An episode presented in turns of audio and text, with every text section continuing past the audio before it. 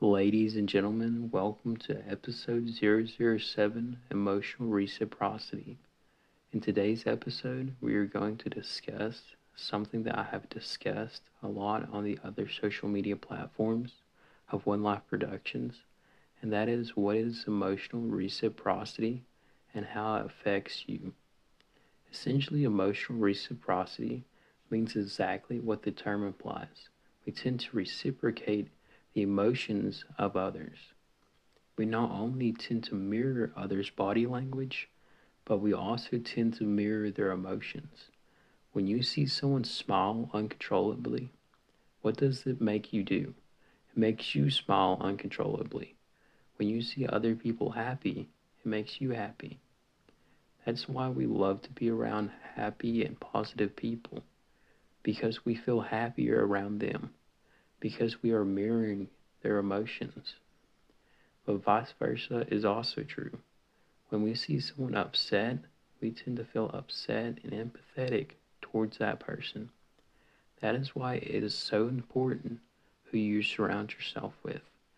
Now, I love other people and I want to help as many people as possible, but I also understand the importance of having boundaries. Understand that you need to distance yourself from other people sometimes for your own mental and physical well being. Now, if someone is constantly negative or mad at the world all the time, you need to ask yourself is this person someone I want to be around? Do I want to be reciprocating these types of emotions? Now, I get it. People go through hard times sometimes in life, and if someone is going through a hard time, then I am an advocate of being by their side and helping them through that situation. But if the person is just constantly negative, constantly mad at the world, discussing how unfair it is, constantly having a problem for every solution, and no matter how much you try to help them or advice you give them, they continue to ignore all of that and just complain and take no action towards changing their situation, that is the point you need to step back and evaluate. Is being around this person good for your mental health?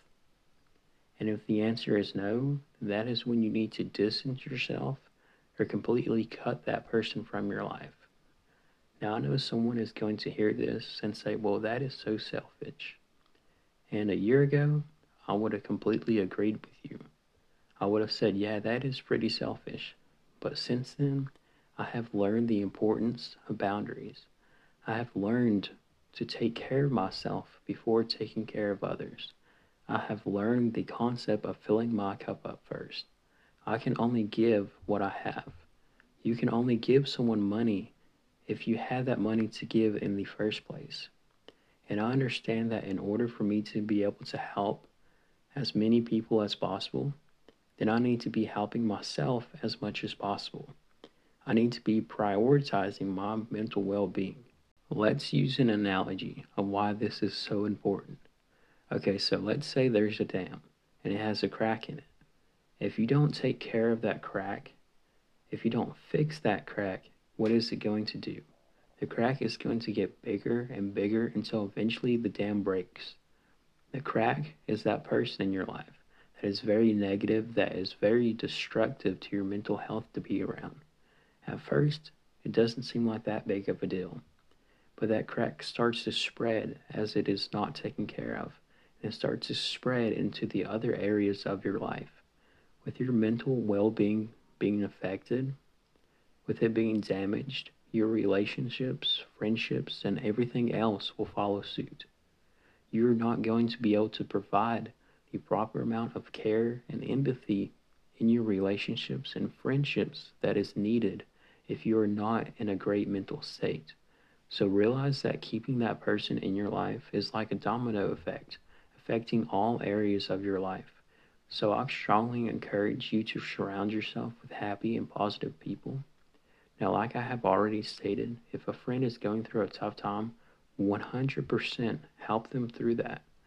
But if it is like an every single day there's a new problem or just constant complaining, that is when you need to reevaluate your boundaries. And sometimes you just need to take a step back not be as present, and sometimes you will need to remove yourself completely. But, ladies and gentlemen, that is going to wrap up today's episode. I hope you all enjoyed it. If you did, make sure to leave a rating on whichever podcasting app you're streaming this from right now. I hope each and every single one of you have an amazing day today, and I will hopefully see each and every one of you back here tomorrow morning for yet another episode of the One Life Productions podcast. Bye for now.